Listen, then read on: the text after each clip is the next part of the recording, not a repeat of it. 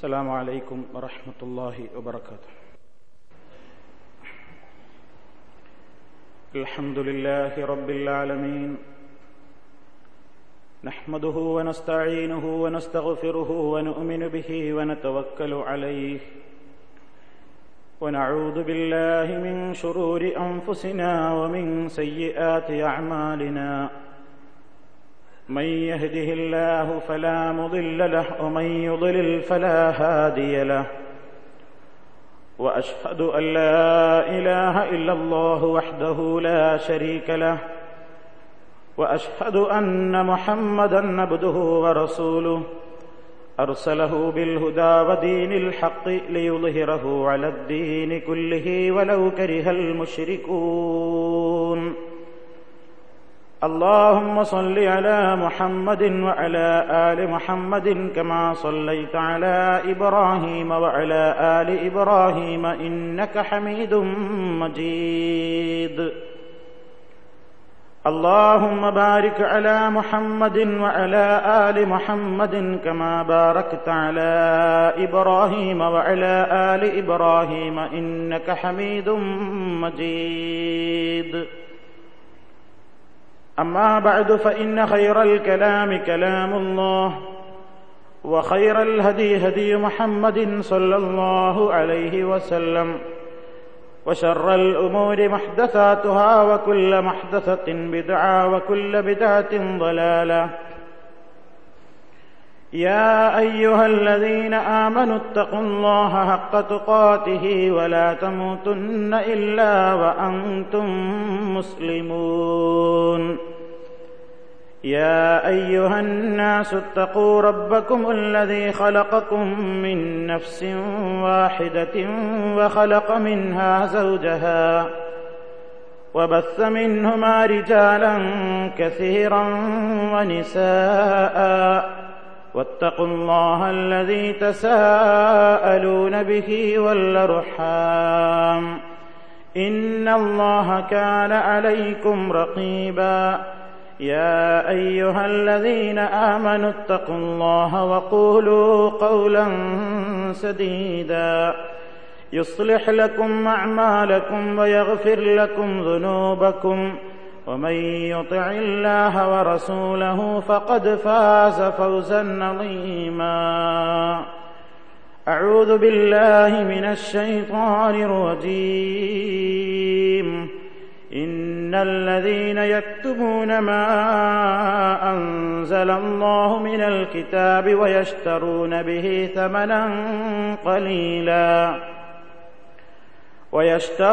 به ثمنا قليلا أولئك ما يأكلون في بطونهم إلا النار ولا يكلمهم الله يوم القيامة ولا يزكيهم ولهم عذاب أليم. സ്നേഹമുള്ള വിശ്വാസികളെ, സഹോദരങ്ങളെ, അള്ളാഹുവിൻ്റെ നിയമനിർദ്ദേശങ്ങളും വിധിവിലക്കുകളും കഴിവിൻ്റെ പരമാവധി പഠിക്കുകയും മനസ്സിലാക്കുകയും അതനുസരിച്ച് ഭയഭക്തിയുള്ളവരായി ജീവിക്കുവാൻ പരമാവധി പരിശ്രമിക്കുകയും ചെയ്യണമെന്ന് എൻ്റെയും നിങ്ങളെ ഓരോരുത്തരെയും ഉപദേശിക്കുന്നു. അള്ളാഹു നമ്മെ ഏവരെയും അതിനനുഗ്രഹിക്കുമാറാകട്ടെ. മുസ്ലിമീങ്ങൾക്ക് അവരുടെ വളരെയേറെ പ്രാധാന്യമർഹിക്കുന്ന മഹത്തായ ഒരു ബാധ്യതയാണ് നന്മ കൽപ്പിക്കലും തിന്മ വിരോധിക്കലും. അതിൻ്റെ പ്രാധാന്യത്തെ സംബന്ധിച്ചും ആ ബാധ്യത നിർവഹിക്കുന്നിടത്തുള്ള സൂക്ഷ്മതയെ സംബന്ധിച്ചുമാണ് കഴിഞ്ഞ ഖുതുബയിലൂടെ ഏതാനും കാര്യങ്ങൾ നിങ്ങൾ മനസ്സിലാക്കിയത്. അതിൻ്റെ തന്നെ തുടർച്ചയായി നാം ശ്രദ്ധിക്കേണ്ടുന്ന ചില കാര്യങ്ങളാണ് ഇന്ന് നിങ്ങളെ കേൾപ്പിക്കുവാൻ ഉദ്ദേശിക്കുന്നത്. അള്ളാഹുവിലേക്കുള്ള ക്ഷണം നന്മ കൽപ്പിക്കുന്നതിലൂടെ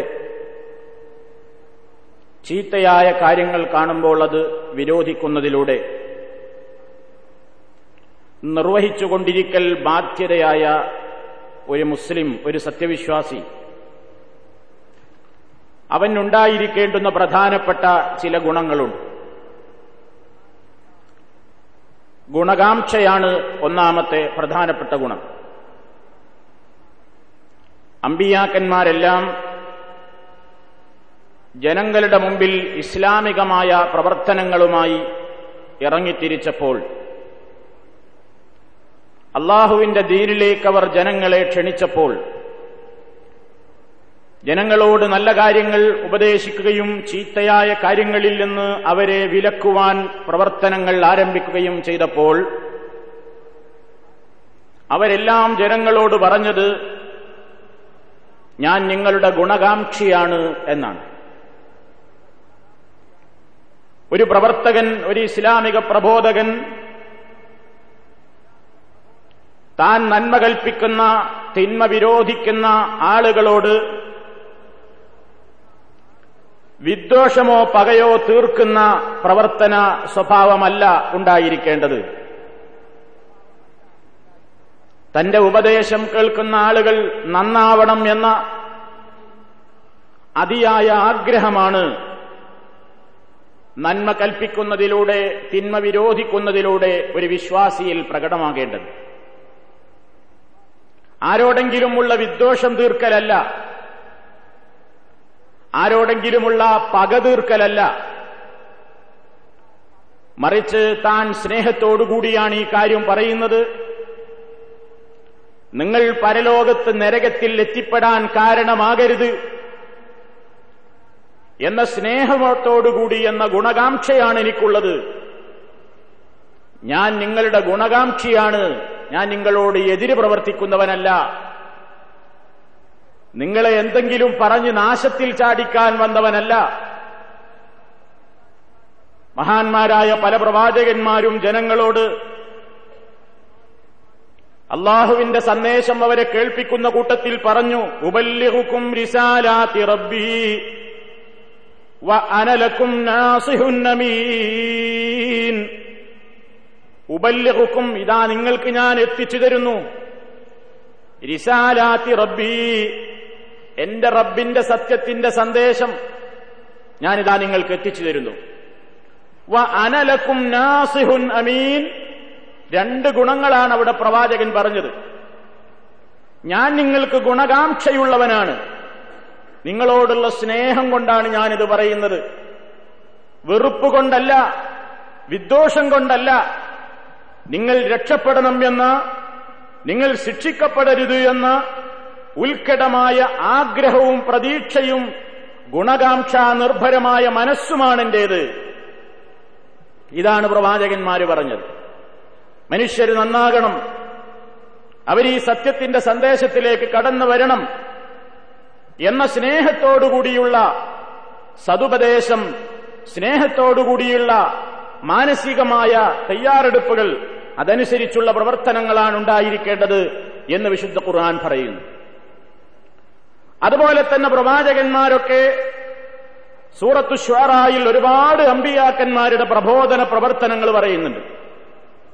അവിടെയൊക്കെ അവർ ജനങ്ങളോട് ഈ കാര്യം പറഞ്ഞ ഉടനെ പറയുന്നു, ഇന്നീ ലക്കും റസൂലുൻ അമീൻ, ഞാൻ നിങ്ങൾക്ക് വിശ്വസ്തനായൊരു പ്രവാചകനാണ്. അപ്പൊ നന്മ കൽപ്പിക്കുന്ന, തിന്മ വിരോധിക്കുന്ന ആളുകളിൽ ഉണ്ടായിരിക്കേണ്ട രണ്ടാമത്തെ ഗുണം വിശ്വസ്തതയാണ്. എന്താണ് ആ പറഞ്ഞത്? ആദ്യം പറഞ്ഞ ഗുണത്തിന്റെ പൂർത്തീകരണമാണ് അമാനത്ത് എന്നർത്ഥം. ആദ്യം പറഞ്ഞ ഗുണം ജനങ്ങൾക്ക് ഗുണകാംക്ഷ ആഗ്രഹിക്കണം, അതിൽ നിന്ന് തെറ്റിദ്ധരിക്കാൻ സാധ്യതയുണ്ട്. ജനങ്ങളോട് ഗുണകാംക്ഷയുണ്ടാവുക എന്ന് പറഞ്ഞാൽ കേൾവിക്കാരായ ശ്രോതാക്കൾക്ക് ഇഷ്ടമുള്ള കാര്യങ്ങൾ മാത്രം പറഞ്ഞ് അവരെ സുഖിപ്പിക്കലാണ് ഇസ്ലാമിക പ്രബോധനം. കേൾവിക്കാർക്ക് ഒരു വെറുപ്പും തോന്നരുത്, കേൾക്കുന്ന ആളുകൾക്ക് ഈ പറയുന്ന കാര്യങ്ങൾ കേട്ടാൽ അവരുടെ മനസ്സിൽ ഒരു വെറുപ്പും തോന്നാത്ത നിലക്ക് കാര്യങ്ങൾ പറയണം എന്നാണോ അതിന്റെ ഉദ്ദേശം? അതാണോ അതിന്റെ താല്പര്യം? അതുകൊണ്ടാണ് ഉടനെ പറഞ്ഞത് അമീൻ, വിശ്വസ്തനാണ്. വിശ്വസ്തനായ പ്രവാചകന്റെ പ്രവർത്തകന്റെ ഏറ്റവും വലിയ ബാധ്യത എന്താണ്? താൻ ആരെയാണോ ഇസ്ലാമിലേക്ക് ക്ഷണിക്കുന്നതെങ്കിൽ, താൻ ആരോടാണോ നന്മ കൽപ്പിക്കുന്നതെങ്കിൽ, ആരോടാണ് ചീത്തയായ കാര്യം വിരോധിക്കുന്നതെങ്കിൽ, അയാൾ നന്നാകണം എന്ന ആഗ്രഹമുള്ളതോടൊപ്പം അയാൾ കേൾക്കാൻ ഇഷ്ടപ്പെടുന്ന കാര്യങ്ങൾ മാത്രം പറയലല്ല ഒരു പ്രവർത്തകന്റെ സ്വഭാവം. അയാൾക്ക് കേൾക്കാൻ ഇഷ്ടമില്ലാത്ത കാര്യങ്ങൾ തൽക്കാലം മൂടിവെക്കുക, അതും ഒരു ഇസ്ലാമിക പ്രവർത്തകന് യോജിച്ചതല്ല. ജനങ്ങൾ കേൾക്കാൻ ഇഷ്ടപ്പെടട്ടെ ഇഷ്ടപ്പെടാതിരിക്കട്ടെ, അവൻ അള്ളാഹുവിന്റെ ദീനുൽ ഇസ്ലാമിൽ നിന്ന് പ്രമാണങ്ങളുടെ വെളിച്ചത്തിൽ മനസ്സിലാക്കിയ സത്യങ്ങൾ തുറന്നു പറയലാണ് അമാനത്ത്. അതിൽ വല്ല വീഴ്ചയും വരുത്തിയാൽ അത് ഖിയാനത്താണ്, വഞ്ചനയാണ്. അല്ലാഹു സുബ്ഹാനഹു വ തആല സത്യം ഇവിടെ അവതരിപ്പിച്ചു തന്നിരിക്കുന്നു. ആ സത്യം അവതരിപ്പിച്ചു തരാൻ വേണ്ടി അമ്പിയാക്കളിലൂടെ വേദഗ്രന്ഥങ്ങൾ അവതരിപ്പിച്ചു തന്നിരിക്കുന്നു. അതിലൂടെ വ്യക്തമായി മനസ്സിലാക്കിയ സത്യങ്ങൾ യാതൊരു നിലക്കും ഭൗതികമായ നേട്ടത്തിന് വേണ്ടിയോ അല്ലാതെയോ മറച്ചുവെക്കാതെ കൃത്യമായി ജനങ്ങളുടെ സമക്ഷത്തിങ്കൽ അവതരിപ്പിക്കുക എന്നുള്ളതാണ് അമാനത്ത്. അതാണ് അമ്പിയാക്കന്മാർ പറഞ്ഞത്, വ അനലക്കും നാസിഹുൻ അമീൻ, ഞാൻ നിങ്ങളോട് ഗുണകാംക്ഷയുള്ളവനാണ്, സ്നേഹമുള്ളവനാണ്, നിങ്ങൾ നന്നാകണമെന്ന് ആഗ്രഹമുള്ളവനാണ്, നിങ്ങളെ ഇസ്ലാം ദീനിലേക്ക് സത്യത്തിന്റെ സന്ദേശത്തിലേക്ക് അടുപ്പിക്കണമെന്ന അതിയായ മോഹം കൊണ്ടാണ് ഞാനിത് പറയുന്നത്. പക്ഷേ അതുകൊണ്ട് ഞാൻ മനസ്സിലാക്കിയ സത്യം നിങ്ങൾക്ക് കേൾക്കാൻ രുചികരമല്ലെങ്കിൽ, നിങ്ങൾക്കത് ദഹിക്കുന്നില്ലെങ്കിൽ, നിങ്ങൾക്കത് ഇഷ്ടകരമല്ലെങ്കിൽ അത് മൂടിവെക്കൽ എനിക്ക് പറ്റിയതല്ല, അത് കൃത്യമായി ഞാൻ പറയൽ എന്റെ ബാധ്യതയാണ്. അതുകൊണ്ടാണ് ഉടനെ പറഞ്ഞത് ഞാൻ നിങ്ങളുടെ ഗുണകാംക്ഷിയാണ് എന്നതിനോടൊപ്പം അമീൻ, ഞാൻ വിശ്വസ്തനാണ്. ഒരു പ്രവർത്തകന്റെ, ഒരു ഇസ്ലാമിക പ്രവർത്തകന്റെ, പ്രബോധകന്റെ, മുസ്ലിമിന്റെ, സത്യവിശ്വാസിയുടെ ഉത്തരവാദിത്വം എന്താണ്? താൻ മനസ്സിലാക്കിയ സത്യം വളച്ചുകെട്ടില്ലാതെ പറയലാണ്, മൂടിവെക്കാതെ മറച്ചുവെക്കാതെ കൂട്ടിച്ചേർക്കാതെ ഏതെങ്കിലും അതിൽ നിന്ന് പൂഴ്ത്തിവെക്കാതെ കൃത്യമായി പറയുക. പൂഴ്ത്തിവെക്കുന്ന, മൂടിവെക്കുന്ന, തങ്ങൾക്കിഷ്ടമില്ലാത്തതിനെ മറച്ചുവെക്കുന്ന സമ്പ്രദായം അള്ളാഹുവിന്റെ ശാപകോപത്തിന് വിധേയരായ ജൂതന്മാരുടെ സമ്പ്രദായമായിട്ടാണ് വിശുദ്ധ ഖുർആൻ പറഞ്ഞത്. നാം കേൾക്കാറുള്ള ഒരു വചനമുണ്ട്, ഇന്നല്ലദീന യക്തുമൂന മാ അൻസൽനാ മിനൽ ബയ്യിനാതി വൽ ഹുദാ മിൻ ബഅദി മാ ബയ്യനാഹു ലിന്നാസി ഫിൽ കിതാബി ഉലൈക യൽഅനുഹുമുല്ലാഹു വയൽഅനുഹുമുൽ ലാഇനൂൻ ഇല്ലല്ലദീന താബൂ വഅസ്ലഹൂ വബയ്യനൂ ഫൗലൈക അതൂബു അലൈഹിം വഅന തവ്വാബുർ റഹീം. ഇന്നല്ലദീന യക്തുമൂന, തീർച്ചയായും മറച്ചുവെക്കുന്ന ആളുകൾ, മാ അൻസൽനാ മിനൽ ബയ്യിനാതി വൽ ഹുദാ, വ്യക്തമായ പ്രമാണങ്ങളിലൂടെ വ്യക്തമായ തെളിവുകൾ സഹിതം സത്യത്തിന്റെ വഴിയേത് എന്ന് കൃത്യമായി നാം വേദഗ്രന്ഥത്തിൽ അവതരിപ്പിച്ച് മനസ്സിലാക്കി കൊടുത്തതിന്റെ ശേഷവും ആ സത്യത്തെ ജനങ്ങളോട് പറയാതെ മൂടിവെക്കുന്ന ആളുകൾ, ഉലൈക യൽഅനുഹുമുല്ലാഹ്, അവരെ അല്ലാഹു ശപിച്ചിരിക്കുന്നു. വയൽഅനുഹുമുൽ ലാഇനൂന, ശപിക്കുന്നവരാരൊക്കെയുണ്ടോ എല്ലാവരും അവരെ ശപിച്ചിരിക്കുന്നു. അള്ളാഹുവിന്റെ ശാപം എന്ന് പറഞ്ഞാൽ കഴിഞ്ഞ ഖുതുബയിൽ നമ്മൾ പറഞ്ഞു, പടച്ചവന്റെ റഹ്മത്തിന് അവകാശപ്പെട്ട ആളുകളുടെ കൂട്ടത്തിൽ പെടാതെ പുറത്തു പോവുക എന്നാണ് അതിന്റെ അർത്ഥം. അള്ളാഹുവിന്റെ അനുഗ്രഹത്തിൽ നിന്ന്, കാരുണ്യത്തിൽ നിന്ന് ദൂരേക്ക് ആട്ടി അകറ്റപ്പെടുക എന്നുള്ളതാണ് ലഅനത്ത് എന്നതിന്റെ ഉദ്ദേശം. അള്ളാഹു നമുക്ക് അവതരിപ്പിച്ചതെന്ന സത്യം വിശുദ്ധ ഖുർആനിലൂടെ, മഹാനായ നബി സല്ലല്ലാഹു അലൈഹി വസല്ലമിന്റെ വചനങ്ങളിലൂടെ വ്യക്തമായി ഒരാൾ മനസ്സിലാക്കിയിട്ടും ആ പറയുന്ന കാര്യം ഞാനിപ്പോൾ ജനങ്ങളോട് പറഞ്ഞാൽ തന്റെ ഏതെങ്കിലും ആനുകൂല്യങ്ങൾ നഷ്ടപ്പെടും, അല്ലെങ്കിൽ തനിക്കുള്ള സ്വാധീനം നഷ്ടപ്പെടും, അല്ലെങ്കിൽ തനിക്കുള്ള സൽപ്പേര് കളങ്കപ്പെടും എന്നോ മറ്റോ ഉള്ള വികാരങ്ങൾക്കനുസരിച്ചുകൊണ്ട് താൻ മനസ്സിലാക്കിയവർ സത്യത്തെ തന്റെ സഹോദരനിൽ നിന്ന്, സഹോദരിയിൽ നിന്ന്, അല്ലെങ്കിൽ ഏതെങ്കിലും ആളുകളിൽ നിന്നൊരാൾ മറച്ചു വെച്ചു കഴിഞ്ഞാൽ അള്ളാഹുവിന്റെയും ശപിക്കുന്ന മുഴുവൻ ആളുകളുടെയും ശാപം അവന്റെ മേലുണ്ടാകും എന്നാണ് അള്ളാഹു പറയുന്നത്. അതിലൂടെ വരുമാനം നേടിയെടുക്കുകയാണെങ്കിൽ അതിലൂടെ എന്തെങ്കിലും ഭൗതികമായ നേട്ടം ഒരാൾ കൊതിക്കുന്നുവെങ്കിൽ വിശുദ്ധ ഖുർആൻ പറയുന്നു, ഇന്നല്ലദീന യക്തുമൂന മാ അൻസലല്ലാഹു മിനൽ കിതാബി.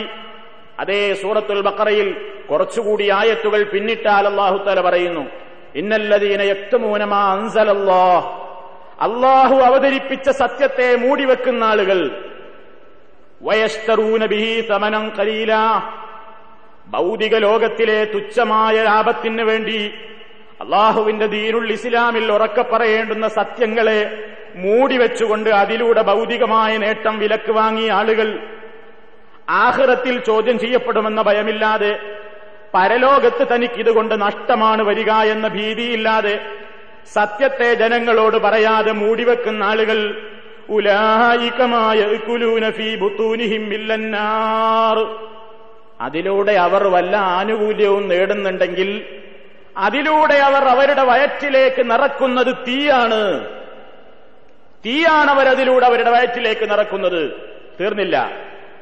വലാ യുകല്ലിമുഹുമുല്ലാഹു യൗമൽ ഖിയാമ, അന്ത്യനാളിൽ അല്ലാഹു അവരോട് മിണ്ടുക പോലുമില്ല. വലാ യുസക്കീഹിം, അവരെ അല്ലാഹു സംസ്കരിച്ചെടുക്കുകയുമില്ല. കാരുണ്യത്തിന്റെ ഒരു നോട്ടം നാളെ പരലോകത്തിനെന്ന് റബ്ബിന്റെ ഭാഗത്തവർക്കില്ല. വലഹും അദാബുൻ അലീം, അവർക്ക് വേദനയിച്ച ശിക്ഷയുമുണ്ടാകും. ഈ ആയത്തിന്റെ പശ്ചാത്തലം ജൂതന്മാരെ സംബന്ധിച്ചാണ് എന്ന് മുഫസ്സിരീങ്ങൾ പറഞ്ഞു കാണുന്നു. എന്തേ ജൂതന്മാർ ചെയ്തത്? ജൂതന്മാർക്കറിയാമായിരുന്നു തൗറാത്തിൽ മുഹമ്മദ് മുസ്തഫ സല്ലല്ലാഹു അലൈഹി വസല്ലമിനെ കുറിച്ചുള്ള പ്രമേയങ്ങൾ. അവസാന കാലത്തൊരു പ്രവാചകൻ വരുമെന്നവർ ഉറച്ചു വിശ്വസിച്ചു. ആ പ്രവാചകന്റെ ലക്ഷണങ്ങൾ തൗറാത്തിലുണ്ടായിരുന്നു. മുഹമ്മദ് മുസ്തഫ സല്ലല്ലാഹു അലൈഹി വസല്ലമിന്റെ പല ലക്ഷണങ്ങളും തൗറാത്തിൽ പഠിച്ചറിഞ്ഞവരായിരുന്നു ജൂതന്മാർ. പക്ഷേ അവരത് ജനങ്ങളിൽ നിന്ന് മൂടിവെച്ചു, ജനങ്ങളോട് പറഞ്ഞില്ല. ആ സത്യം അറിഞ്ഞാൽ ആളുകൾ തങ്ങളുടെ കാൽക്കീഴിയിൽ നിന്ന് ഒഴുകിപ്പോയി മുഹമ്മദിന്റേതായ ആലയിലേക്ക് കണ്ടുപോകും, അവിടത്തേക്ക് എത്തിച്ചേരുമെന്ന് മനസ്സിലാക്കിയപ്പോ ഈ സത്യത്തെ അവർ മൂടിവെക്കുവാനാണ് തയ്യാറായത്. അവരെക്കുറിച്ചാ അള്ള പറഞ്ഞത്, അള്ള ഇറക്കിയ സത്യത്തെ മൂടിവെക്കുന്ന ആളുകൾ, അവർക്കതുകൊണ്ട് ദുന്യാവിൽ ശാപമാണ്, പരലോകത്തവർക്ക് നരകമാണ്, അള്ളാഹുവെങ്കിൽ നിന്ന് അവർക്ക് കഠിന കഠോരമായ ശിക്ഷയാണ് ലഭിക്കാനുള്ളത് എന്ന് അള്ളാഹു തആല പറയുന്നു. ഇതൊക്കെ ഈ ജൂതന്മാരെ കുറിച്ചാണെന്നൊക്കെ പറഞ്ഞ് നമ്മളിങ്ങനെ തള്ളിവിടുമ്പോൾ നമ്മൾ മനസ്സിലാക്കുക, നമ്മൾ ഓതുന്ന ഖുർആനിൽ എന്തിനവരെ കുറിച്ച് പറയുന്നു? നമ്മൾ ദിനേന എന്നോണം പാരായണം ചെയ്തുകൊണ്ടിരിക്കുന്ന ആയത്തുകളിൽ എന്തിനവരുടേതായ ചരിത്രങ്ങൾ ബാക്കി വെച്ചു? നാം മനസ്സിലാക്കേണ്ടത്, നമ്മളൊക്കെ ഒരു കുടുംബം മുതൽ, വ്യക്തി മുതൽ, കുടുംബം മുതൽ സമൂഹം, ഇങ്ങനെ എല്ലാ മേഖലകളിലും പ്രവർത്തിക്കുന്നവരാണ്, പ്രവർത്തിക്കേണ്ടവരാണ്.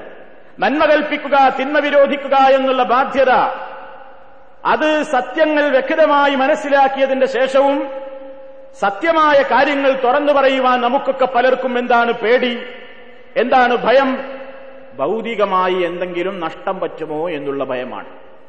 ഞാനിപ്പോൾ അത് അവനോട് പറഞ്ഞാൽ അവൻ എന്നോട് വെറുപ്പാവൂലേ? ഞാനിപ്പോൾ അവനോട് പറഞ്ഞാൽ ഞങ്ങൾ തമ്മിലുള്ള ബന്ധം ഉലച്ചിൽ തട്ടിപ്പോവില്ലേ? ഞാനത് അവനോട് സംസാരിച്ചു കഴിഞ്ഞാൽ കൊല്ലങ്ങളോളമായി നിലനിന്നിരുന്ന സൗഹൃദ ബന്ധം അതോടുകൂടി തകർന്നു പോകില്ലേ? അല്ലെങ്കിൽ സമൂഹം ഞങ്ങളെ മോശക്കാരായി ചിത്രീകരിക്കില്ലേ? ഞങ്ങൾ ഇക്കാര്യം പറഞ്ഞാൽ സമൂഹത്തിന് എപ്പോഴും ആളുകളെ ആവശ്യം എന്താണ്? ജനങ്ങൾക്ക് ഇഷ്ടമുള്ള കാര്യങ്ങൾ മാത്രം പറയുന്ന ആളുകളോടാണ് ജനങ്ങൾക്ക് താല്പര്യം. നിങ്ങൾ നോക്കൂ, നിങ്ങൾ ജനങ്ങൾക്ക് ആർക്കും അഭിപ്രായ വ്യത്യാസമില്ലാത്തൊരു വിഷയം പ്രസംഗിച്ചു നോക്കൂ, എല്ലാവർക്കും നിങ്ങളെപ്പറ്റി നല്ല മതിപ്പായിരിക്കും. നിങ്ങൾ ജനങ്ങളോട് പറയുന്നൊരു കാര്യം ആർക്കും തർക്കമില്ലാത്ത സർവസമ്മതമായൊരു വിഷയമാണെങ്കിൽ നിങ്ങളോട് എല്ലാവർക്കും താല്പര്യമാണ്. നേരെ മറിച്ച് നിങ്ങൾ പറയുന്ന വിഷയം കേൾക്കാൻ അത്ര സുഖകരമല്ല. എന്തുകൊണ്ട്?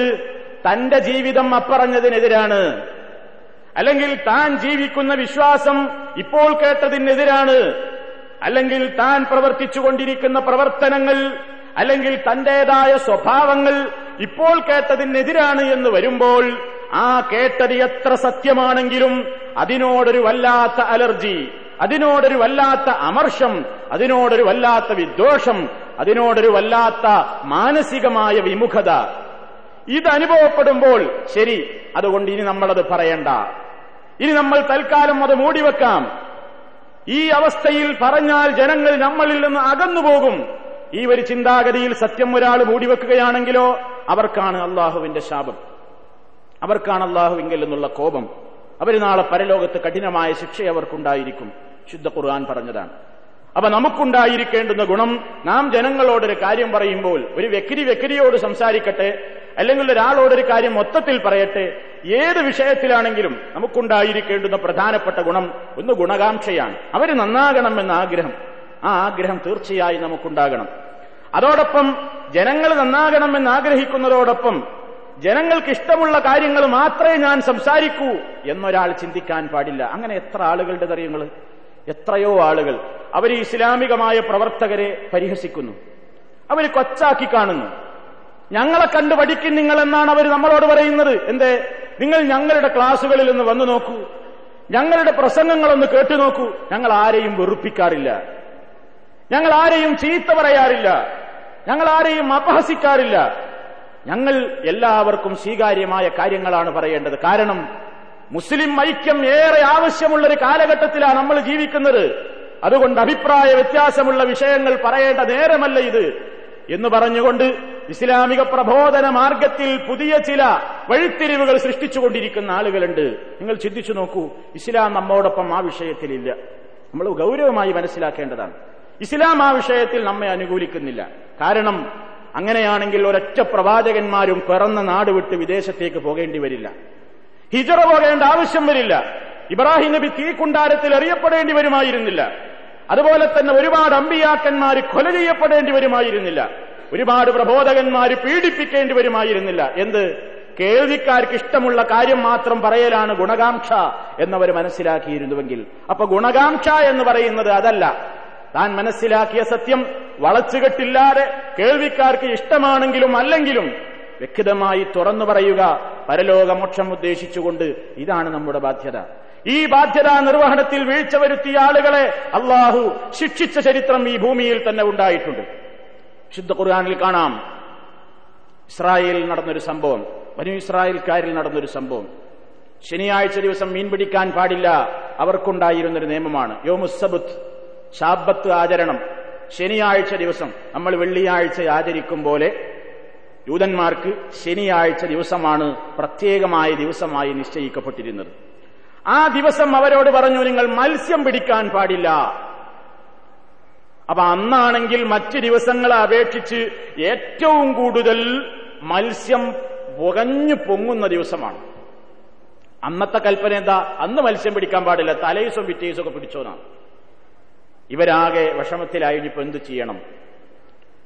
അപ്പൊ അവിടുത്തെ നാട്ടുകാര് നിയമത്തിൽ നിന്ന് പുറത്തു ചാടാൻ വേണ്ടി വെമ്പുന്ന ആളുകൾ ഒരു തീരുമാനത്തിലെത്തി. നമുക്ക് മത്സ്യം പിടിക്കണ്ടെന്നല്ലേ, നാം ഒരു തന്ത്രം പ്രയോഗിക്കാം. ശനിയാഴ്ച ദിവസം ഒരു ഭാഗത്ത് തട കെട്ടുക, അപ്പൊ മത്സ്യങ്ങളൊക്കെ അതിലൊന്നായിട്ട് അടിച്ച് കയറട്ടെ. ശനിയാഴ്ച അന്ന് പിടിക്കണ്ടെന്നല്ലേ അള്ള പറഞ്ഞത്, പിടിക്കണ്ട, പിറ്റേ ദിവസം പോയിട്ട് പിടിക്കുക. കയറാൻ വേണ്ടി ശനിയാഴ്ച മത്സ്യങ്ങളൊക്കെ കുടുങ്ങി പുറത്തേക്ക് പോകാതിരിക്കാൻ വേണ്ട സൗകര്യങ്ങളൊക്കെ ശനിയാഴ്ച ചെയ്യുക, പിടുത്തം ഞായറാഴ്ചയാക്കുക. എന്നാ പിന്നെ പടച്ചവന്റെ ശിക്ഷ ഉണ്ടാവില്ലല്ലോ എന്ന് അള്ളാനെ പറ്റിക്കുന്ന, പടച്ചതമ്പുരാന്റെ നിയമത്തിൽ നിന്ന് കുതറിമാടാൻ വേണ്ടി സൂത്രം പ്രയോഗിക്കുന്ന ആ പ്രവർത്തനത്തിന് അവർ തുടക്കം കുറിച്ചു. നാട്ടിലെ ആളുകൾ രണ്ട് ചേരിയായി. ഒരു ഭാഗം ആളുകൾ ഇവരീ ചെയ്യുന്ന പണി ശക്തമായ തെറ്റാണ് എന്ന് പറഞ്ഞുകൊണ്ട് അവരെ നിശ്ചിതമായി വിമർശിക്കാൻ തുടങ്ങി. നിങ്ങൾ ഈ പണി ചെയ്യാൻ പാടില്ല, ഈ ഹറാമ് നിങ്ങൾ ചെയ്യരുത്, അള്ളാഹുവിന്റെ കൽപ്പനക്ക് വിരുദ്ധമായി നിങ്ങൾ ചെയ്യരുത് എന്നാ നാട്ടുകാരോട് കർശനമായി വിരോധിക്കുന്ന ഒരു കൂട്ടം ആളുകൾ. ഒരു കൂട്ടം ആളുകൾ ഇത് ചെയ്തുകൊണ്ടേയിരിക്കുന്ന ആളുകൾ. മൂന്നാമത്തൊരു കൂട്ടം ആളുകൾ അവർ പറഞ്ഞു, നമ്മളെന്തിനാ ഇവരെ ഉപദേശിക്കാൻ പോണ്, ഇവരെ ഉപദേശിച്ചിട്ട് എന്ത് കാര്യമാണ്? വൈദ് ഖാലത്തു ഉമ്മത്തും മിൻഹും ലിമ തഅലൂന ഖൗമാ അല്ലാഹു മുഹ്ലികുഹും വ മുഅദ്ദിബുഹും അദാബൻ ശരീദാ. അവർ ചോദിച്ച ചോദ്യതാണ്, ലിമ തഅലൂന ഖൗമൻ, നിങ്ങൾ എന്തിനാ ഈ ഖൗമിനെ ഉപദേശിക്കുന്നത്? അല്ലാഹു മുഹ്ലികുഹും വ മുഅദ്ദിബുഹും അദാബൻ ശരീദാ, ഇവരെ ഒന്നുകിൽ അല്ലാഹു തആല നശിപ്പിക്കും, അല്ലെങ്കിൽ അവർക്ക് കഠിനമായൊരു ശിക്ഷ ഇറങ്ങാനിരിക്കുകയാണ്. എന്തിനാ അത്തരക്കാരെ ഉപദേശിക്കാൻ പോകുന്നത്? നമ്മളെ പാട്ടിൽ വെറുതെ ഇരുന്നൂടെ, അവരെന്തെങ്കിലും ചെയ്തോട്ടെ, അവർ ചെയ്യണ പണി അവർ ചെയ്തോട്ടെ, നമ്മൾ മിണ്ടാതിരുന്നൂടെ എന്ന് വേറൊരു കൂട്ടം ആളുകൾ ചോദിച്ചു. വിശുദ്ധ ഖുർആൻ പറയാണ്, അല്ലാഹു സുബ്ഹാനഹു വ തആല അവർക്ക് ശിക്ഷ നൽകുകയാണ് ചെയ്യുന്നത്. ഈ പ്രബോധകന്മാർ, ഈ നല്ലവരായ ആളുകൾ മറുപടി പറഞ്ഞു, ഖാലൂ മഅ്സിറതൻ ഇലാ റബ്ബികും വലഅല്ലഹും യത്തഖൂൻ. മഅസിറത്തൻ ഇലാ റബ്ബിക്കും, നിങ്ങളുടെ റബ്ബിനോട് ഞങ്ങൾക്ക് പ്രതിബന്ധം പറയാൻ വേണ്ടിയാണ് ഞങ്ങളിത് പറയുന്നത് എന്ന് പറഞ്ഞാൽ എന്താ, ഇവർ കേട്ടോ കേട്ടില്ലേ എന്ന് ഞങ്ങൾക്ക് പ്രശ്നമല്ല, ഞങ്ങളുടെ ബാധ്യത തിന്മ കാണുമ്പോ അതിനെതിരെ പറയലാണ്. അത് പറഞ്ഞിട്ടില്ലെങ്കിൽ നാളെ പരലോകത്ത് അള്ളാഹു ഞങ്ങളോട് ചോദിക്കും, നിങ്ങളുടെ നാട്ടിൽ ഇന്ന ഒരു തിന്മ വ്യാപിക്കുന്നത് കണ്ടിട്ട് നിങ്ങൾ അതിനെതിരെ പ്രതികരിച്ചോ ഇല്ലേ. ഇത് അള്ളാഹു ഞങ്ങളോട് നാളെ പരലോകത്തുനിന്ന് ചോദിക്കും. പടച്ചവനെ, ഞങ്ങൾ പ്രതികരിച്ചു, ഞങ്ങൾ അവരെ അതിൽ നിന്ന് പരമാവധി വിലക്കാൻ വേണ്ടി പ്രവർത്തിച്ചു എന്ന് ഞങ്ങൾക്ക് അള്ളാഹുവിന്റെ മുമ്പിൽ ഒഴികഴിവ് പറയാൻ.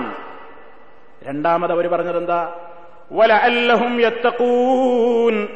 ഞങ്ങളുടെ ഈ ഉത്ബോധനം കേട്ടിട്ട്, ഞങ്ങളുടെ ഉപദേശം കേട്ടിട്ട് അവർ നന്നായെങ്കിലോ, ആ ആഗ്രഹമുണ്ട് ഞങ്ങൾക്ക്, അവർ നന്നായിപ്പോയി നല്ലവരായി തീർന്നെങ്കിൽ, അങ്ങനെ ഒരാഗ്രഹവും ഞങ്ങൾക്കുണ്ട് എന്നാണ്.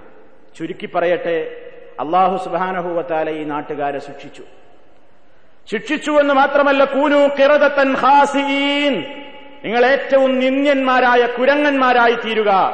അല്ലാഹു ആ നാട്ടിലെ ഈ തെമ്മാടികളായ ആളുകളെ കുരങ്ങുകളാക്കി മാറ്റി, അക്ഷരാർത്ഥത്തിൽ തന്നെ അവർ കുരങ്ങുകളായി മാറി. അതിന്റെ ശേഷം അവർ ചത്തൊടുങ്ങി എന്നാണ് വിശുദ്ധ ഖുർആനിന്റെ വ്യാഖ്യാനങ്ങളിൽ, നബി സല്ലല്ലാഹു അലൈഹി വസല്ലമിന്റെ ഹദീസുകളിൽ നിന്ന് വ്യക്തമായി മനസ്സിലാക്കുവാൻ സാധിക്കുന്നത്. തിന്മ ചെയ്ത ആളുകളെ കുറിച്ച് അല്ലാഹു തആല അങ്ങനെ പറഞ്ഞു. അവരെ ഉപദേശിച്ച ആളുകളെ അല്ലാഹു തആല രക്ഷപ്പെടുത്തി. വഅൻജൈനല്ലദീന യൻഹൂന അനിസ്സൂഇ, ഈ തിന്മയെ തുറന്ന് എതിർത്തിരുന്ന ആളുകളെ നാം രക്ഷപ്പെടുത്തുകയും ചെയ്തു. മൂന്നാം ചേരിയെക്കുറിച്ച് അള്ള ഒന്നും മിണ്ടിയില്ല. ഇതിനാപ്പത് പറയുമ്പോൾ മിണ്ടാതെ ഒത്തിരുന്നൂടെ എന്ന് പറഞ്ഞ ആൾക്കാരെ കുറിച്ച് ഒന്നും പറഞ്ഞിട്ടില്ല. ഒരു ഭാഗം മുഫസ്സിരീങ്ങൾ പറയുന്നു, ശിക്ഷിക്കപ്പെട്ട ആളുകളോടൊപ്പം അവരും ശിക്ഷിക്കപ്പെട്ടു, അവരെക്കുറിച്ച് പറയാൻ പോലും അവർ യോഗ്യരല്ല എന്നുള്ളതുകൊണ്ട് അവരുടെ കാര്യം പടച്ചോൻ മിണ്ടിയതെന്നല്ല, അവർ അവഗണിച്ചിരിക്കുന്നു. അത്ര വളരെ കടുപ്പാണ് അവരും ചെയ്തത്. രക്ഷപ്പെട്ട ആളുകൾ ഈ തിന്മ വിരോധിച്ച ആളുകൾ മാത്രമാണ്. ഇവിടെ നമ്മൾ മനസ്സിലാക്കണം, ഈ ചരിത്രങ്ങളൊക്കെ അള്ളാഹു നമ്മളോട് പറയുന്നത് നമ്മുടെ കുടുംബത്തിലും നമ്മുടെ അയൽപ്പക്കത്തും നമ്മുടെ നാട്ടിലും നമ്മുടേതായ ബന്ധപ്പെടുന്ന മേഖലകളിലുമൊക്കെ കാണുന്ന തിന്മകൾ, അത് മിണ്ടാതെ എന്തെങ്കിലും ആയിക്കോട്ടെ എന്ന് വിചാരിച്ചാൽ നമ്മളും അള്ളാഹുവിന്റെ ശാപകോപങ്ങൾക്ക് വിധേയരാകും. ഇനി അവർ കേട്ടാലും കേട്ടില്ലെങ്കിലും, നന്നായാലും നന്നായില്ലെങ്കിലും, ഞാൻ എന്റെ ബാധ്യത നിർവഹിക്കട്ടെ എന്ന ആത്മാർത്ഥതയോടുകൂടിയാണ് നമ്മൾ പ്രവർത്തിക്കുന്നതെങ്കിൽ, അവർ നന്നായിട്ടില്ലെങ്കിലും നമുക്ക് അള്ളാഹുവിങ്കിൽ നിന്ന് പ്രതിഫലം ലഭിക്കും. അവർ നന്നാകണം എന്ന ആഗ്രഹം നമുക്ക് വേണം. അത് അമ്പിയാക്കന്മാരൊക്കെ പറഞ്ഞതാണ്, ഞാൻ നേരത്തെ കേൾപ്പിച്ചു കഴിഞ്ഞു. അതുകൊണ്ട് നാം നമ്മുടെ ബാധ്യത നിർവഹിക്കുന്ന കാര്യത്തിൽ വീഴ്ച വരുത്താതിരിക്കുക. പടച്ചതമ്പുരാന്റെ ശാപകോപങ്ങൾക്ക് വിധേയരാകുമെന്നും കഴിഞ്ഞ ഖുതുബയിൽ സൂചിപ്പിച്ച ഹദീസ് ഒന്നുകൂടി നിങ്ങൾ മനസ്സിലാക്കുക. വല്ലാഹി ലതഅ്മുറുന്ന ബിൽ മഅറൂഫ്, നിങ്ങൾ നല്ല കാര്യം കൊണ്ട് കൽപ്പിക്കണം. ചീത്ത കാര്യങ്ങൾ കണ്ടാൽ നിങ്ങൾ വിരോധിക്കണം, അല്ലെങ്കിൽ നിങ്ങളിൽ കടുത്ത ശിക്ഷ വരാനിരിക്കുന്നു. ആ ശിക്ഷ വന്നു കഴിഞ്ഞാൽ പിന്നെ നിങ്ങൾ അള്ളാഹുവിനോട് പ്രാർത്ഥിച്ചിട്ട് ഫലമുണ്ടാവുകയില്ല. ഫലാ യുസ്തജാബു ലക്കും, നിങ്ങൾക്ക് ഉത്തരം കിട്ടുകയില്ല. പ്രാർത്ഥിച്ചിട്ട് ഉത്തരം കിട്ടാൻ പോലും യോഗ്യരല്ലാത്തത്ര അതപ്പതിച്ചൊരവസ്ഥയിലേക്ക് നമ്മൾ എത്തിപ്പെടാൻ കാരണമായി ഇവിടെ അള്ള പറഞ്ഞത്, നമ്മുടെ കൺമുമ്പിൽ കാണുന്ന തിന്മ നമുക്ക് പ്രതികരിക്കാൻ കഴിഞ്ഞിട്ടും നാം അതിനെതിരെ കാമ എന്നൊരക്ഷരം മിണ്ടാതെ അതിൽ തന്നെ കൂടിക്കൊടുക്കുന്ന, അല്ലെങ്കിൽ അതിന്റെ മൗനാനുവാദം നൽകുന്ന ഒരു സ്വഭാവമാണ് നമ്മുടെ വീട്ടിലും കുടുംബത്തിലും തലമുറയിലുമൊക്കെ നമുക്കുള്ളതെങ്കിൽ, മറ്റു തലമുറകൾക്ക് വന്നുപോയ ശിക്ഷകളൊക്കെ നമ്മെയും കാത്തിരിക്കുന്നു. പടച്ചതമ്പുരാൻ അത്തരത്തിലുള്ള ദുന്യാവിലെയും ആഖിറത്തിലെയും എല്ലാ കടുത്ത ശിക്ഷകളിൽ നിന്നും പരീക്ഷണങ്ങളിൽ നിന്നും നമ്മയെല്ലാം കാത്തുരക്ഷിക്കുമാറാകട്ടെ. അൽഹംദുലില്ലാഹ്, വസ്സലാത്തു വസ്സലാമു അലാ റസൂലില്ലാഹ് വഅലാ ആലിഹി വഅസ്ഹാബിഹിൽ മുജാഹിദീന ഫീ സബീലില്ലാഹ്. അമ്മാ ബഅദ്, ഫത്തഖുല്ലാഹ ഇബാദല്ലാഹ്. അള്ളാഹുവെ സൂക്ഷിച്ച് ജീവിക്കണമെന്ന് ഒരിക്കൽ കൂടി എന്നെയും നിങ്ങളെയും ഉണർത്തുന്നു. അള്ളാഹു നമ്മയേവരെയും അതിനനുഗ്രഹിക്കുമാറാകട്ടെ. നന്മ കൽപ്പിക്കുന്നതിലും തിന്മ വിരോധിക്കുന്നതിലും വീഴ്ചകൾ വരുത്തുന്ന ആളുകൾക്ക് അള്ളാഹുവിൻ്റെയും സർവ ആളുകളുടെയും വസ്തുക്കളുടെയും ശാപങ്ങളുണ്ടായിരിക്കും എന്ന് വിശുദ്ധ ഖുർആൻ പറഞ്ഞതായി നിങ്ങൾ മനസ്സിലാക്കി. അതിൻ്റെ നേരെ ഒരു മറുവശം സന്തോഷകരമായൊരു വാർത്ത മഹാനായ നബി സല്ലല്ലാഹു അലൈഹി വസല്ലം പറഞ്ഞിട്ടുണ്ട്. ഇന്നൽ ആലിം യസ്തഗ്ഫിറു ലഹു കുല്ല ശൈഇൻ ഹത്തൽ ഹീതാൻ. അള്ളാഹുവിന്റെ ദീനിലേക്ക് ജനങ്ങളെ ക്ഷണിക്കുന്ന, അത് ജനങ്ങളെ പഠിപ്പിക്കുന്ന, അവനവൻ മനസ്സിലാക്കിയ സത്യത്തെ അത് മനസ്സിലാക്കിയിട്ടില്ലാത്ത ആളുകളിലേക്ക് എത്തിച്ചു കൊടുക്കുന്ന ആളുകൾക്ക് വേണ്ടി ലോകത്തുള്ള എല്ലാ വസ്തുക്കളും അവനു വേണ്ടി അള്ളാഹുവിനോട് മഗ്ഫിറത്തിനെ ചോദിച്ചുകൊണ്ടിരിക്കും, പൊറുക്കലിനെ ചോദിച്ചുകൊണ്ടിരിക്കും. ഹത്തൽ ഹീതാൻ, സമുദ്രത്തിലുള്ള വെള്ളത്തിലുള്ള മത്സ്യങ്ങൾ വരെ. ഇതാണ് പ്രവാചകന്റെ സന്തോഷ വാർത്ത. അള്ളാഹുവിന്റെ ദീനിനെക്കുറിച്ച് അവന്റെ ഗ്രന്ഥങ്ങളിൽ നിന്ന്, പ്രമാണങ്ങളിൽ നിന്ന് വ്യക്തമായി നാം ഗ്രഹിക്കുക, കഴിവിന്റെ പരമാവധി അറിവ് നേടുക, അറിവ് കിട്ടാനുള്ള വേദികളൊക്കെ പരമാവധി ഉപയോഗപ്പെടുത്തുക. നമ്മുടേതായ അവസരങ്ങളും സമയങ്ങളുമൊക്കെ നമുക്ക് വളരെ ചുരുക്കമാണ്. പ്രയാസത്തിലൂടെയാണ് നമ്മുടെ ജീവിതം മുന്നോട്ട് പോകുന്നത്. വളരെയേറെ പരീക്ഷണങ്ങൾ, ഫിത്നകൾ നാൾക്കുനാൾ വർദ്ധിച്ചുകൊണ്ടിരിക്കുകയാണ്. ഇതിനിടയിൽ നമുക്ക് വീണുകിട്ടുന്ന നമ്മുടെ സമയം നാം നല്ല കാര്യങ്ങളിൽ വിനിയോഗിക്കുക, ഇസ്ലാമികമായ കാര്യങ്ങളെക്കുറിച്ച് കൂടുതൽ അവഗാഹം നേടുക, പഠനങ്ങൾ നടത്തുക. നന്നായി അറിവ് നേടിയതിന്റെ ശേഷം ആ അറിവ് അതെത്തിയിട്ടില്ലാത്ത ആളുകളിലേക്ക് നിങ്ങളുടെ സംസാരം മുഖേന, നിങ്ങളുടെ സാമ്പത്തികമായ ഏതെങ്കിലും ഒരു ദാനധർമ്മം മുഖേന, ഒരു കാസറ്റ് മുഖേന, ഒരു ഇസ്ലാമികമായ ഒരു പ്രസിദ്ധീകരണം മുഖേന, ഏത് വഴിയിലൂടെയാണ്, അല്ലെങ്കിൽ ഒരാളെ ഇസ്ലാമികമായ കാര്യങ്ങൾ പഠിപ്പിക്കുന്ന ഒരു മജ്‌ലിസിലേക്ക് കൊണ്ടുവരുന്നതിലൂടെ, എങ്ങനെയാണ് നിങ്ങൾ ഒരാൾക്കൊരു കാര്യം പഠിപ്പിക്കുന്നത്? ഒരാൾക്കൊരു വിഷയം പഠിപ്പിക്കാൻ ഒരാൾക്ക് പല മാധ്യമങ്ങളുണ്ട്, പല രൂപത്തിലുള്ള വഴികൾ ഉപയോഗപ്പെടുത്താം. എല്ലാവർക്കും എഴുതാൻ കഴിയില്ല, എല്ലാവർക്കും പ്രസംഗിക്കാൻ കഴിയില്ല. പക്ഷേ ഒരാൾക്ക് ഒരാളെ വ്യക്തിപരമായി നേരിട്ട് സംസാരിച്ച ഒരാളെ നന്നാക്കിയെടുക്കുവാൻ കഴിയും, ഒരു കത്തിലൂടെ ഒരാളെ നന്നാക്കിയെടുക്കാൻ കഴിയും, ഒരു ടെലിഫോണിലൂടെ ഒരാൾക്ക് ഒരാളെ നന്നാക്കിയെടുക്കാൻ കഴിയും. ഈ രൂപത്തിലൊക്കെ ഏതൊക്കെ വഴിയിലൂടെ, ഒന്നിനും കഴിയില്ലെങ്കിൽ നല്ല കാര്യങ്ങൾ പറയുന്നൊരു വേദിയിലേക്ക് ഒരാളെ കൈപിടിച്ചു കൊണ്ടുവന്ന് ആ സത്യം കേൾപ്പിക്കുന്നതിലൂടെ ഒരാളെ നന്നാക്കിയെടുക്കാൻ ഒരാൾക്ക് കഴിയും. ഏതെല്ലാം വഴികൾ ഉപയോഗപ്പെടുത്താമോ ആ വഴികളൊക്കെ ഉപയോഗപ്പെടുത്തുകയും അതിലൂടെ പടച്ചതമ്പുരാന്റെ പൊരുത്തം ആഗ്രഹിക്കുകയും ചെയ്യുന്നുവെങ്കിൽ ആ മനുഷ്യനെ സംബന്ധിച്ചിടത്തോളം സത്യത്തെ മൂടിവെക്കുന്ന ആളുകളെ എല്ലാവരും ശപിക്കുമെന്നാണ് പ്രവാചകൻ താക്കീത് ചെയ്തതെങ്കിൽ, സത്യത്തിന്റെ പ്രചാരകർക്ക് വേണ്ടി ഈ ലോകത്തുള്ള എല്ലാ വസ്തുക്കളും പടച്ചവനെ നീ അദ്ദേഹത്തിന് പുറത്തു കൊടുക്കണേ എന്ന് അദ്ദേഹത്തിന് വേണ്ടി പ്രാർത്ഥിച്ചുകൊണ്ടിരിക്കും. ഹത്തൽ ഹീതാൻ, വെള്ളത്തിലുള്ള മത്സ്യങ്ങൾ വരെ എന്ന് നബി സല്ലല്ലാഹു അലൈഹി വസല്ലം പറയുകയാണ്. അതിന് നമ്മൾ അർഹരാവുക, അള്ളാഹുവിന്റെ ശാപകോപത്തിന് അർഹരാവാതെ. എല്ലാ വസ്തുക്കളും നമുക്ക് വേണ്ടി അള്ളാഹുവിനോട് പൊറുക്കലിന് ചോദിക്കുന്ന ഒരു നല്ല അവസ്ഥയോളം ഉയരുവാൻ നമുക്ക് സാധിക്കണം. അതിനെന്താണ് വേണ്ടതെങ്കിൽ നാം അതിൻ്റെതായ വഴികൾ തേടണം, അന്വേഷിക്കണം. ഏറ്റവും വലിയ അറിവാണ് ഏറ്റവും വലിയ ആയുധം. ഇല്ലെങ്കിൽ അറിവുള്ളവരോട് ചോദിച്ചു പഠിക്കണം. ഫസ്അലൂ അഹ്ല ദിക്ർ ഇൻ കുൻതും ലാ തഅലമൂൻ ബിൽ ബയ്യിനാതി വസ്സുബുർ. നിങ്ങൾക്ക് വ്യക്തമായ പ്രമാണങ്ങളെ സംബന്ധിച്ച്, കാര്യങ്ങളെ സംബന്ധിച്ച് വ്യക്തമായ അറിവുകളില്ലെങ്കിൽ നിങ്ങൾ അതിനെക്കുറിച്ച് അറിവുള്ള ആളുകളോട് നിങ്ങൾ ചോദിച്ചു പഠിക്കണം. വിശുദ്ധ ഖുർആനിന്റെ കൽപ്പനയാണ്. ഒരാളോടൊരു കാര്യം ചോദിച്ചിട്ട് അയാൾക്കതിന്റെ ഉത്തരം അറിയാമായിട്ടും അയാൾ മൂടിവെച്ചാൽ, മൻ സുഇല അൻ ഇൽമിൻ, ആരെങ്കിലും ഒരു കാര്യത്തെക്കുറിച്ച് ചോദിക്കപ്പെട്ടു, ഫകതമഹു, എന്നിട്ട് അയാൾക്കത് അറിയാം, എന്നിട്ട് അയാളുടെ എന്തെങ്കിലും താല്പര്യം നിലനിർത്തുവാൻ വേണ്ടി അയാൾ അതിനെ മൂടിവെച്ചുവെങ്കിൽ, ഉൽജിമ ബിലിജാമിൻ മിന്നാർ, അന്ത്യദിനത്തിൽ നരകത്തീ കൊണ്ടുള്ള ഒരു മൂക്കുകയറാണ് അവന് നാളെ പരലോകത്ത് ഇടപെടുക എന്ന് നബി സല്ലല്ലാഹു അലൈഹി വസല്ലം പറഞ്ഞതായി സഹിഹായ ഹദീസിൽ കാണാം.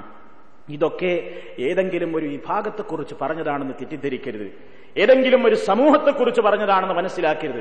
ഞാനും നിങ്ങളും ഉൾക്കൊള്ളുന്ന അള്ളാഹുവിന്റെ അടിമകളായ എല്ലാ ആളുകൾക്കും ബാധ്യതയുള്ളൊരു കാര്യമാണിത്. നമ്മളെപ്പോഴും കേൾക്കുന്നൊരു പദമാണ്, നമ്മുടെ ബാധ്യതയാണ് ഈ വിഷയം എന്നുള്ളത്. പരലോകത്ത് ചോദിക്കപ്പെടുന്നൊരു ബാധ്യതയാണ്. നമ്മുടെ ഇസ്ലാമികമായ ഇബാദത്തുകൾ നിർവഹിക്കുന്നതോടൊപ്പം കണിശമായി നാം ചെയ്യേണ്ടുന്ന ഒരു കാര്യമാണിത്. ഗുണകാംക്ഷയോടുകൂടി സ്നേഹബുദ്ധിയ ഈ പ്രവർത്തനങ്ങളിൽ ഏർപ്പെടുക എന്നുള്ളത്. അള്ളാഹു സുബ്ഹാനഹു വ തആല നമുക്കതിന് തൗഫീഖ് പ്രദാനം ചെയ്യുമാറാകട്ടെ. ഇസ്ലാമികമായ കാര്യങ്ങൾ കൂടുതൽ കൂടുതൽ പഠിക്കുവാനും അതനുസരിച്ച് പ്രവർത്തിക്കുവാനും അതെത്തിയിട്ടില്ലാത്തവരിലേക്ക് എത്തിച്ചു കൊടുക്കുവാനുമുള്ള സന്മനസ്സും തൗഫീഖും അള്ളാഹു നമുക്കെല്ലാം പ്രദാനം ചെയ്യുമാറാകട്ടെ. അള്ളാഹുവിന്റെ ശാപകോപങ്ങളിൽ നിന്ന് അള്ളാഹു നമ്മയെല്ലാം കാത്തുരക്ഷിക്കുമാറാകട്ടെ.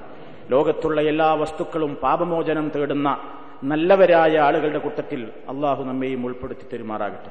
ശാരീരികവും മാനസികവുമായ എല്ലാവിധ പ്രയാസങ്ങളിൽ നിന്നും പ്രതിസന്ധികളിൽ നിന്നും അള്ളാഹു നമ്മയെല്ലാം കാത്തുരക്ഷിക്കുമാറാകട്ടെ.